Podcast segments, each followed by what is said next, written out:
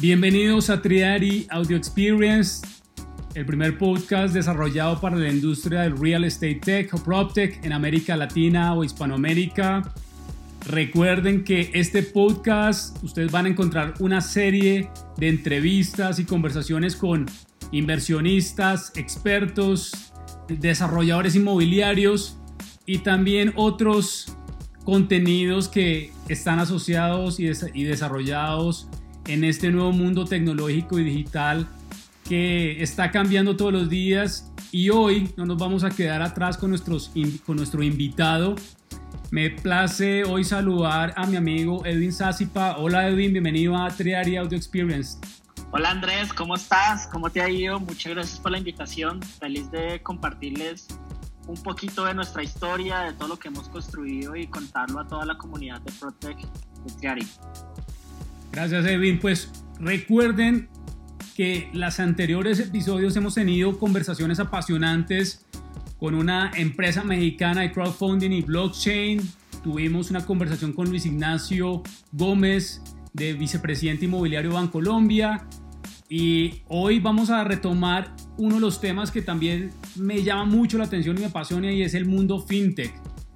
Hoy tenemos un experto que es Evin Sasipa, uno de los líderes y movilizadores del ecosistema fintech en América Latina y aquí en Colombia. Recuerdo mucho que fui a la primer evento de Colombia Fintech hace como cinco años que lo hiciste en Cámara de Comercio de Bogotá, Evin. No sé si fue el primero o no, pero recuerdo mucho que ese día estaba lleno y había, creo que había un emprendedor brasilero que tú has invitado y luego se ve esa explosión del ecosistema digital fintech en Colombia y claramente liderado por ti. Y me gustaría que pues Edwin te presentaras aparte de lo que he dicho y, para mí es un placer poder presentarte a la comunidad. Tenemos una audiencia de más de 5 mil personas en todo el mundo de 77 países escuchando este podcast.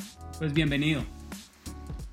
Gracias Andrés eh, me pusiste a pensar yo ¿cuál, evento y ya que ya me acordé estábamos recién creados con Colombia FinTech sí. con nuestro primer evento sobre crowdfunding en América Latina. En ese momento pues no había plataformas de crowdfunding eh, el crowdfunding era, perse tenía, era eh, estaba perseguido por por las autoridades del gobierno en su momento, había muchísima inseguridad y desconfianza sobre estos modelos de negocio y bueno, hoy la historia es distinta y vemos cómo, y, creo que es un caso de uso de cómo se conecta el tema Protect con, con Fintech. Y ahorita lo podemos hablar con calma. Pues bueno, te cuento un poquito de mi historia. Yo vengo del mundo financiero, trabajaba en la banca, trabajaba en la parte de, inteligencia de negocios. Mi tarea era meterme todos los días a los grandes hilos de información del banco, desarrollar modelos estadísticos predictivos y a partir de eso desplegar campañas comerciales. Yo hace unos 5 o 6 años renuncié para dedicarme exclusivamente al mundo del emprendimiento y la innovación he fundado varias startups, he hecho procesos desde idear un negocio hasta levantar capital. De hecho, también tuve un emprendimiento de ProTech. En ese momento me acuerdo que queríamos crear el Uber de los corredores inmobiliarios y hablábamos de ProTech cuando la palabra ni existía. Entonces, y, y, cuando nadie quería invertir en eso, y es increíble, hoy la historia de la foto es distinta. Pero bueno, tuve también mi propia fintech y bueno, en los últimos años lideré las operaciones de Colombia FinTech, eh, que como muchos lo han visto, es la asociación que agrupa todas las fintechs aquí en Colombia y que eh, eh, durante, nuestro, durante nuestro liderazgo logramos posicionar la industria fintech como un actor representativo, legítimo, reconocido por el gobierno, por el mercado y por la industria. Y que sobre todo en esta pandemia ha tenido un rol y un protagonismo bastante importante, dado que los servicios financieros digitales se han acelerado ya desde el año pasado di un nuevo paso y, y ahora hago parte de Open Vector. Open Vector es una firma británica especializada en Open Banking. Nosotros hicimos parte de todo el proceso de implementación del Open Banking en el Reino Unido. Fuimos de los primeros en hacer parte de una iniciativa país a nivel mundial. Estuvimos en la definición de los primeros estándares de Open Banking de la ley FinTech de México. Eh, el año pasado se reguló el Open Banking en Brasil estamos activos en ese desarrollo allá también. Y bueno, este año se viene la regulación de Open Banking en Colombia. Esto es muy importante entenderla porque se conecta muchísimo con Open Data, que es un insumo muy importante para, obviamente, el sector inmobiliario. Y eh, pues hoy lidero las, las operaciones de la firma aquí en Colombia. Ese es uno de mis roles. Yo también tengo otros roles que ayudo a diferentes fintechs que están haciendo soft landing en Colombia. Les ayudamos con todo el tema de estrategia, go-to-market, deployment, levantamiento de capital, eh, licenciamiento. Estamos ayudando a, a estructurar operaciones de criptomonedas con bancos. Estamos ayudando a la entrada de un banco digital grande que le quiere competir fuertemente a Nuban aquí en Colombia. Estamos, eh, estamos estructurando varias operaciones de inversión para varias fintechs, la creación de nuevas super apps financieras para mi pymes, en fin, eh, ahí ayudando a nuevos modelos de negocio que van a nacer, eh, que se están desarrollando y ayudarles a conseguir plata. Y por otro lado, pues también ahorita estoy trabajando con entidades financieras en el board de varias, ayudándoles en nuevos negocios digitales que están montando y también estoy ahorita asesorando a todo el gremio del crédito, el, crédito y la cobranza y también a, a, un gremio de microfinanzas en nuevos proyectos de innovación que están desarrollando. Ahí los estamos acompañando. Entonces, pues bueno, como te das cuenta, muy metido en la escena fintech, muy en el sistema financiero y básicamente en nuestro objetivo diario es poder ayudar a, a impulsar cada vez más la innovación en el sistema de, de emprendedores, desde las líderes, desde las áreas de tecnología y operaciones y producto de las empresas, desde el ecosistema, ayudando a conectar cada vez más y, buscando que al final esto se traduzca en más beneficios para el consumidor financiero. Edwin, me gustaría que entráramos en materia y nos contaras desde tu perspectiva, tu visión, desde tu conocimiento, cómo puede entender la industria inmobiliaria o el real estate los que nos están escuchando, ¿cómo pueden entender fintech? ¿Qué es fintech? ¿Qué no es fintech? ¿Qué consideras tú que hoy un empresario eh, debería, por, debería empezar a entender también fintech y no solo PropTech? ¿Por qué es importante fintech? Muy buena pregunta y, yo te hago una pregunta, te la devuelvo con esta pregunta, Andrés. Eh, ¿Alguna vez has comprado un tiquete por avianca.com? Estoy seguro que sí, ¿cierto? Seguro. ¿Alguna vez has pedido un crédito por internet? Todavía no. Tengo otro tipo de inversiones. Pero si has visto las opciones que hoy hay para pedir crédito por internet, ¿cierto? ¿Tienes carro? No.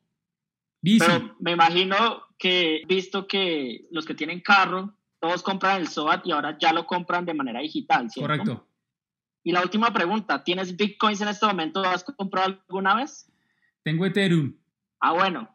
Bueno, si has alguna vez has comprado alguna vez un tiquete por avianca.com, has pedido el SWAT de tu carro por, por, internet o has comprado bitcoins, pues has usado una fintech. De, pronto mucha gente no sabía la palabra y tampoco es importante que sepan que, que, que, que, existe la palabra, pero han usado una fintech. ¿Qué son estas fintechs? Son todos estos nuevos modelos de negocio que se apalancan de las TIC, de las nuevas tecnologías, para transformar procesos, productos y servicios de la actividad financiera tradicional es decir, estas nuevas aplicaciones que están llegando, que básicamente generan un valor adicional en, la prestación de los servicios financieros y que buscan finalmente que sean mucho más accesibles, fácil y útiles. Y normalmente muchas de estas aplicaciones son impulsadas y desarrolladas por emprendedores que tienen equipos súper dinámicos, con culturas, con infraestructura y tecnología totalmente innovadora y que lo están haciendo totalmente diferente. Esas son las fintechs. Y si alguna vez has escuchado de Mobi, de David Plata, de Neki, de, eh, de RappiPay, pues todos esos son fintechs y hacen parte hoy del nuevo ecosistema de servicios financieros. Hoy, desde tu perspectiva, Edwin, porque el ecosistema fintech ha venido evolucionando, como lo dijimos antes de, de este podcast, de empezar a grabar este podcast, está cambiando todos los días. Ahora hablamos de neobancos, hablamos de todo el tema de pagos digitales, empezamos a hablar de distintos segmentos de la industria fintech. Me gustaría que nos contaras, Edwin, cuáles son esos segmentos, cuáles son esas verticales eh, que se hablan a nivel mundial en fintech, cuáles son las oportunidades que hay allí en estos segmentos que se están desarrollando hoy en el mundo fintech. Eh, esto es muy importante entenderlo. La industria fintech es una industria muy heterogénea, con modelos de negocio de diferente tamaño, naturaleza. Todos funcionan distinto, con velocidades y audiencias distintas. Aunque no hay una definición única de fintech, sí existen como 10 segmentos de negocio, 10 líneas de negocio o 10 verticales, como les llamamos, que definen una fintech. Primero, están todas las fintech de pagos digitales, en donde tú puedes eh, pagar y ser pagado a través de eh, aplicaciones mobile o a través de nuevas, eh, nuevos canales digitales. Entonces, todas las billeteras, pasarelas de pago, eh, redes de corresponsalía, aplicaciones para enviar remesas, remesas a través del celular o recibirlas, etcétera, aplicaciones para gestionar suscripciones o para enviarle plata a un amigo, todo eso hacen parte de ese segmento.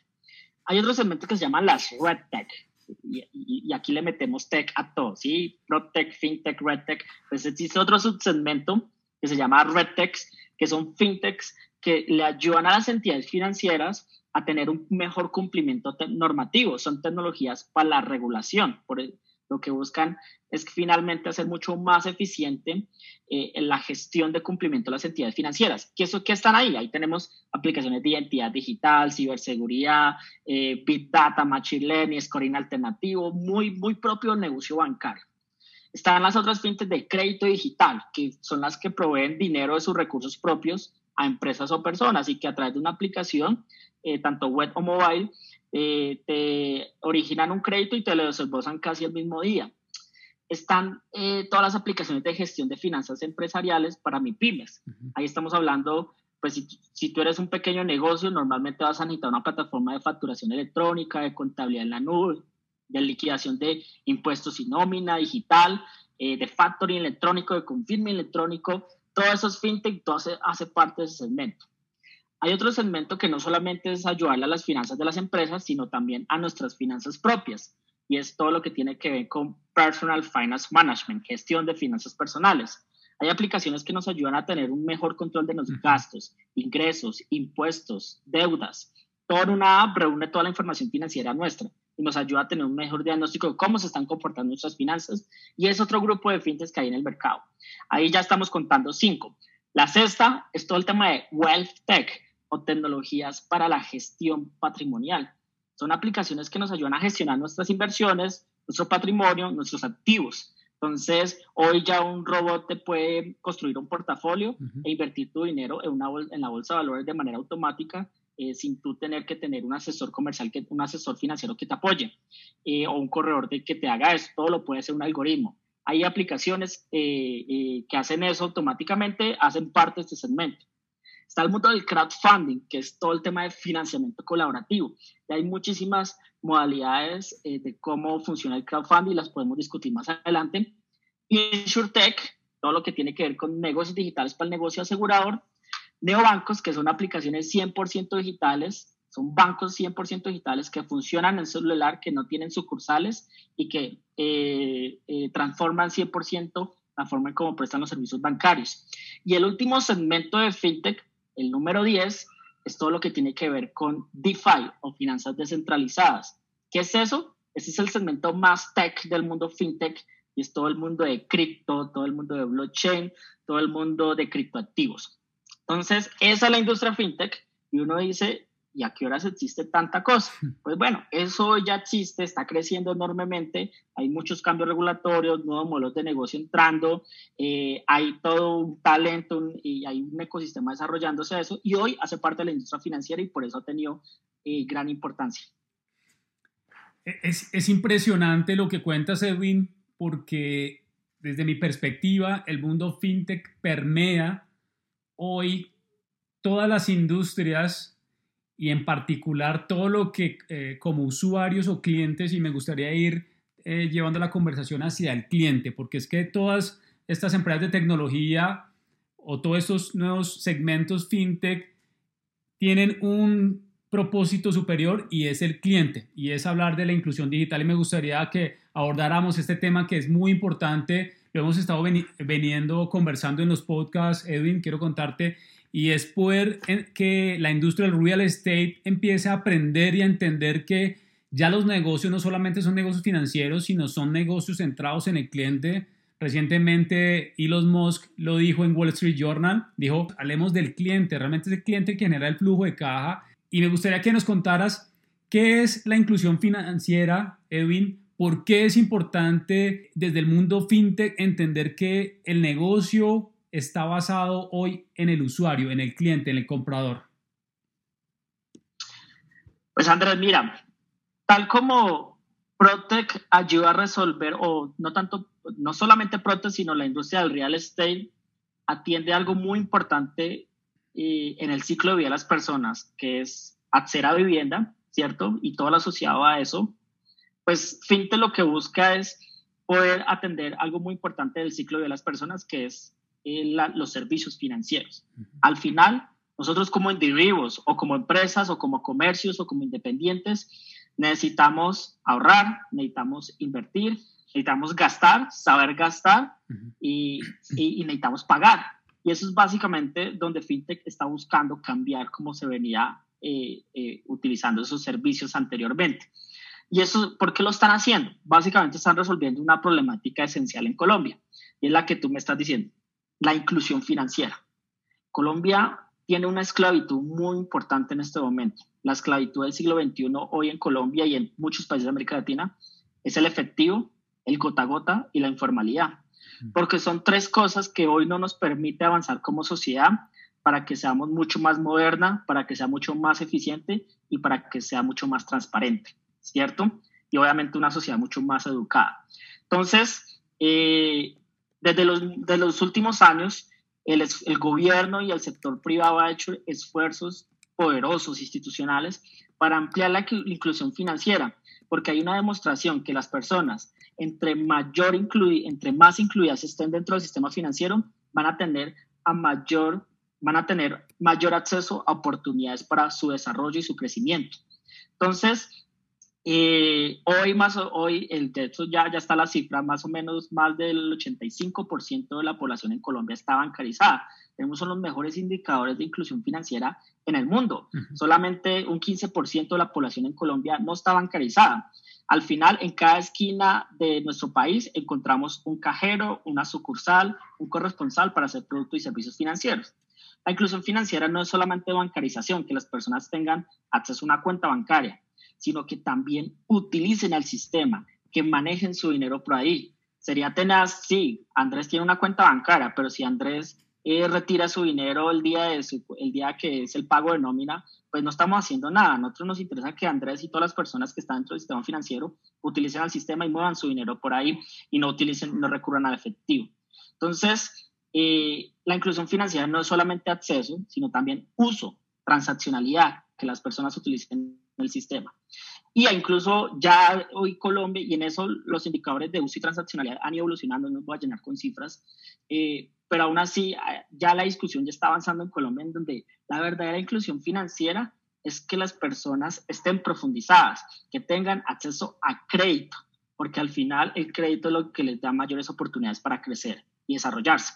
Entonces, eh, ¿qué es la inclusión financiera? Es esa combinación de todas estas dimensiones de acceso, de uso, de penetración de crédito, de profundización de servicios financieros. entre más las personas estén incluidas financieramente, pues finalmente habrá mayor desarrollo, económico en el país. Y no solamente las personas, sino también las empresas. Entre mayor inclusión financiera de empresas haya, mucho mejor, porque hay muchas empresas que eh, no están, son informales, no están constituidas, no tienen una cuenta bancaria, todo lo manejan con efectivo, no pagan, eh, no, no, no, reportan eh, seguridad social, etc. Entonces, el reto que tenemos como industria financiera tradicional y los nuevos jugadores que son las fintechs es poder mirar cómo capturamos a toda esa base que hoy no hace parte de, de, de, la masa crítica de inclusión financiera, las incluyamos y obviamente que los beneficia a ellos no solamente es beneficiar las utilidades de determinados jugadores, sino al final lograr un mayor desarrollo económico.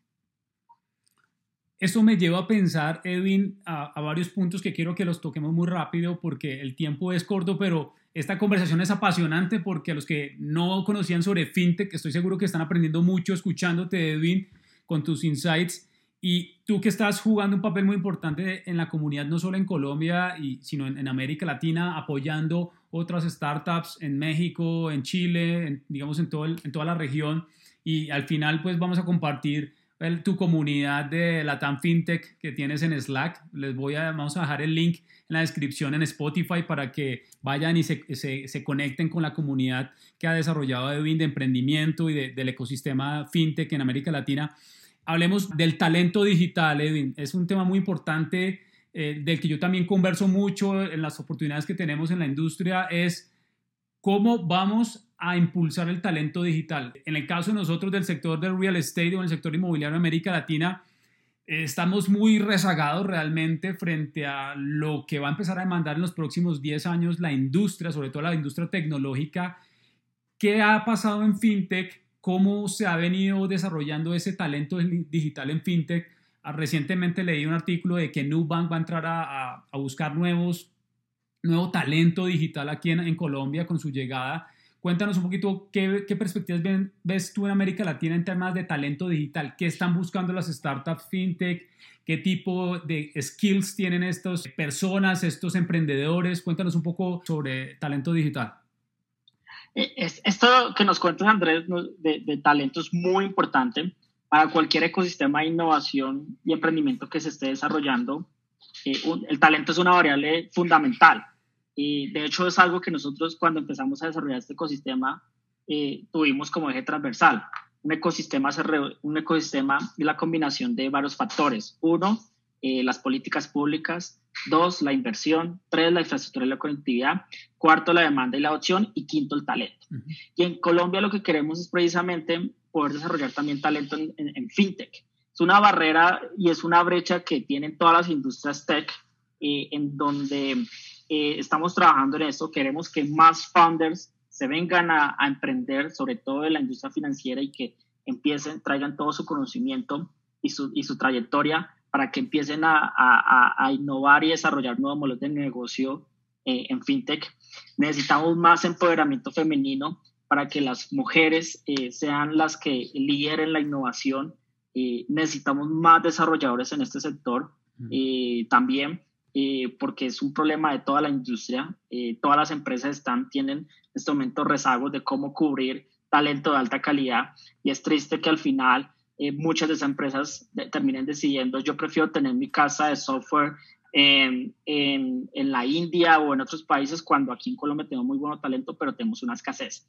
Entonces, estamos trabajando en el sector y es algo que tiene que cualquier industria que está desarrollando su ecosistema de innovación pues debe prepararse porque no es fácil. Ya existen iniciativas articuladas con el gobierno precisamente de cómo incentivamos eh, más el talento en fintech, cómo incentivamos más desarrolladores en el sistema financiero. Eh, existe cierta resistencia hacia el sector financiero, pero hay que tener en cuenta que el sector financiero pues, es uno de los que más eh, demanda laboral tiene, entonces, y es una de las fuentes principales de empleo. Entonces, ahí, ahí tenemos que hacer ese match para poder llenar toda esa gran cantidad de vacantes para que eh, el sector financiero, que al final es una industria que opera 100% sobre tecnología, y, y, si queremos que se modernice y se actualice, necesitamos que los mejores, los, los, los, los, los grandes hackers vengan y también nos ayuden a, a, cambiar por dentro la industria y no cambiarla desde afuera. Entonces, es un reto global y ahí, y ahí todavía nos falta mucho. Créeme, es un, si a mí me dices en qué, en dónde no hemos avanzado esos cinco factores, el tema de talento todavía es un tema donde todavía nos, tenemos una, un gran reto por trabajar. Yo creo que es el, el, principal, como tú bien lo dices, desde el punto de vista de las industrias tech en el mundo.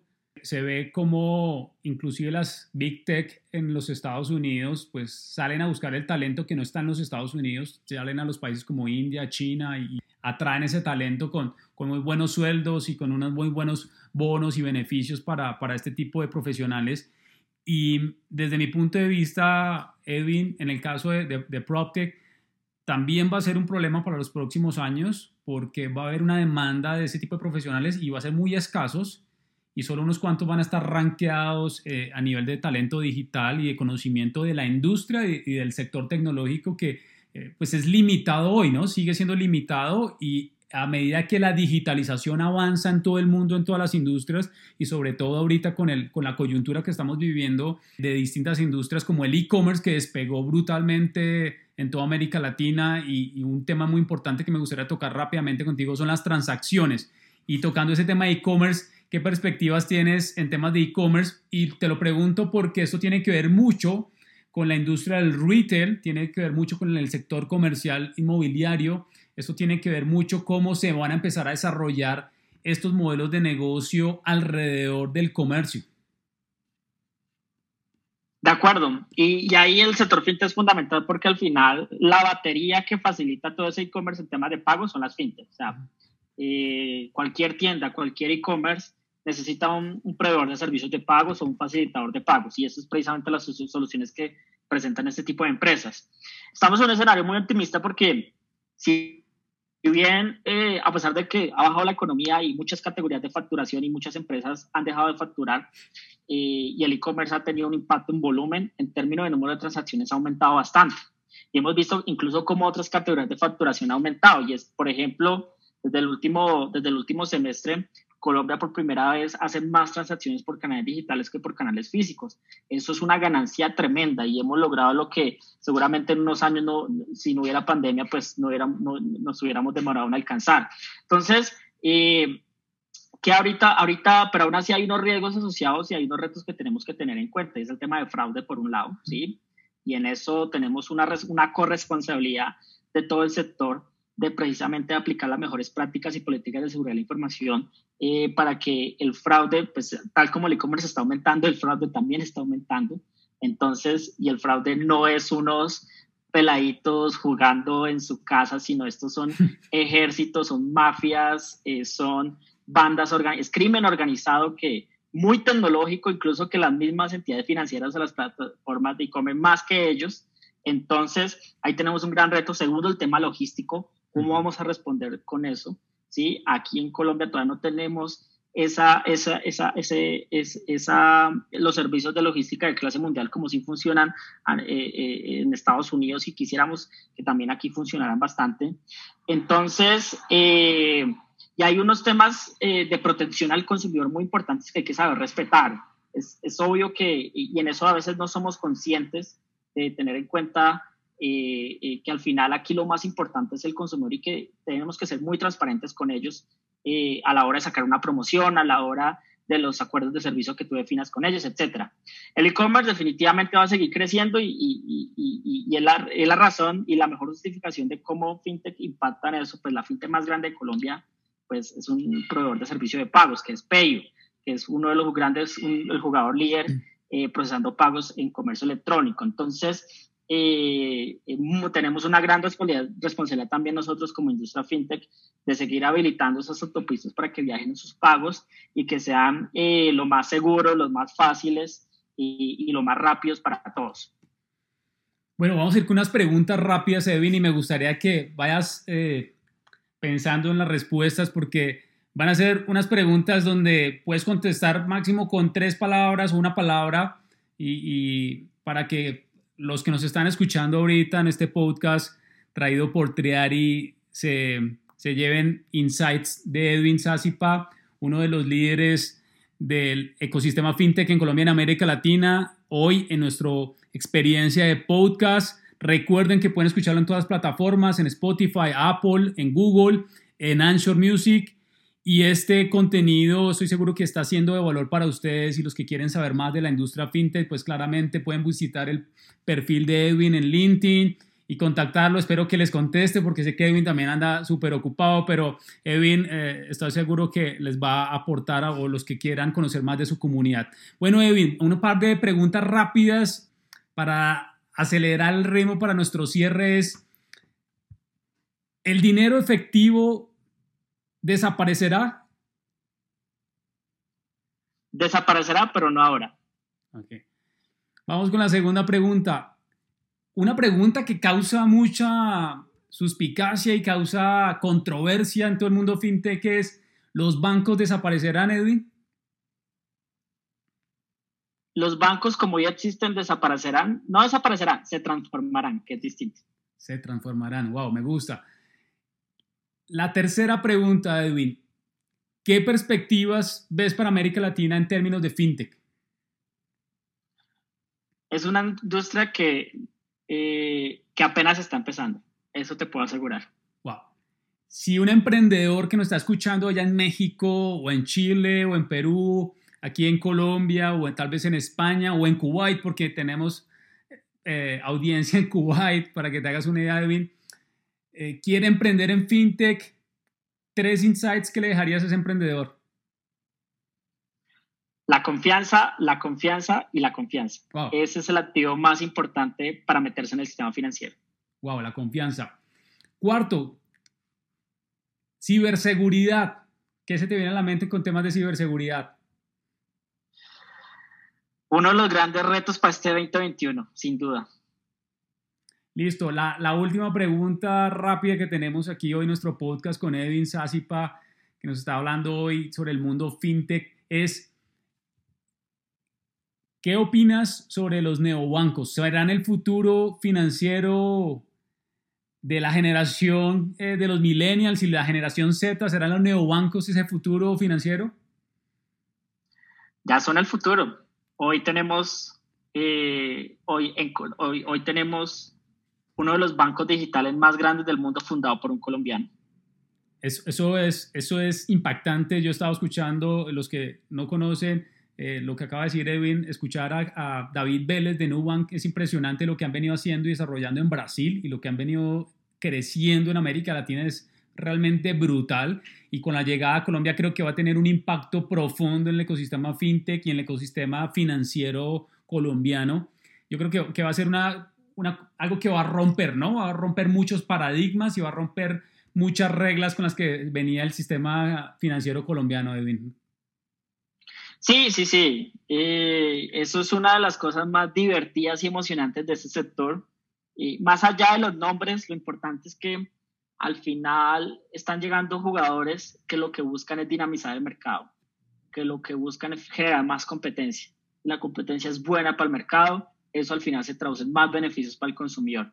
Lo interesante es que no es que los, algunos competidores de punto se van a quedar atrás y, algunos jugadores se van a quedar rezagados, pero otros también van a, migrar y, van a, dar el salto. Entonces, eh, lo, importante acá es que mientras al final en lo importante esté el centro del consumidor, bienvenido todos los nuevos jugadores que lleguen, así sean de afuera, de aquí, incluso los mismos bancos están creando sus propios neobancos, sus fintechs corporativos.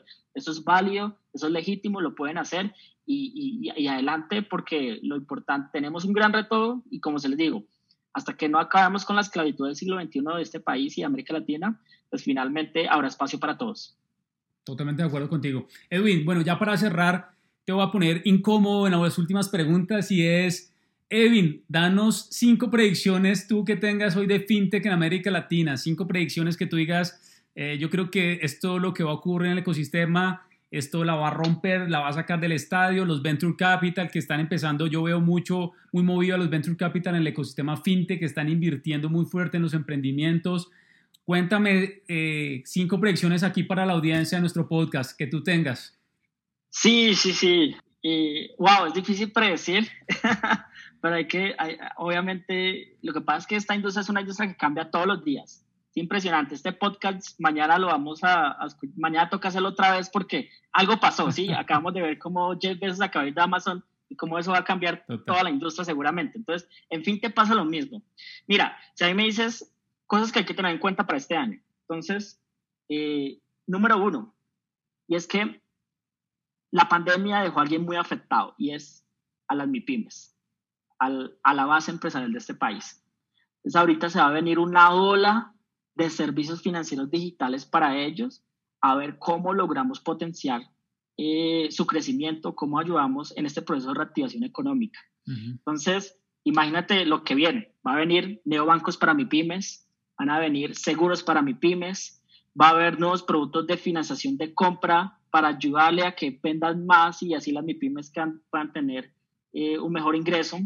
Entonces, eh, es una tendencia número uno, enfocarse ahora en mi pymes. Eh, hay mercado para todos y es donde hay, mucho, hay muchísimas oportunidades. Segundo, la regulación cada vez más se está volviendo inteligente y tenemos unas autoridades regulatorias que están sincronizadas con lo que está pasando en el mercado.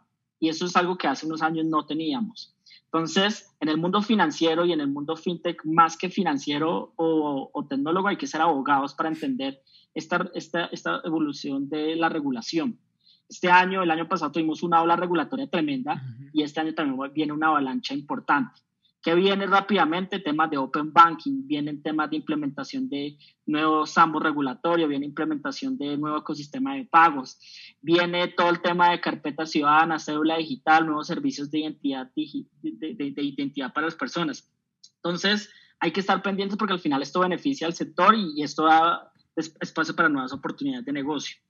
Tercero, eh, plata, inversión a la loca. Ya tenemos nuestra cifra, de hecho sale mañana.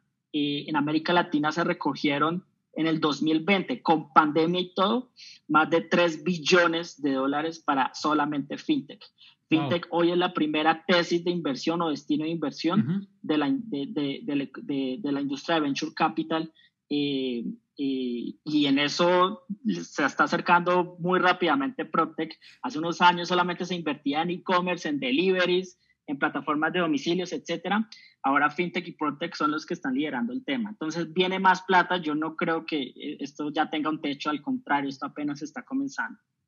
Y eh, esa era la tercera, la cuarta, la, la, la, esa era la cuarta, ¿cierto? ahora la... Vamos con la, cuarta, vamos con la cuarta, David. Ah, la cuarta, sí, aquí la tengo. La llegada de los neobancos. Eh, esto es algo muy importante.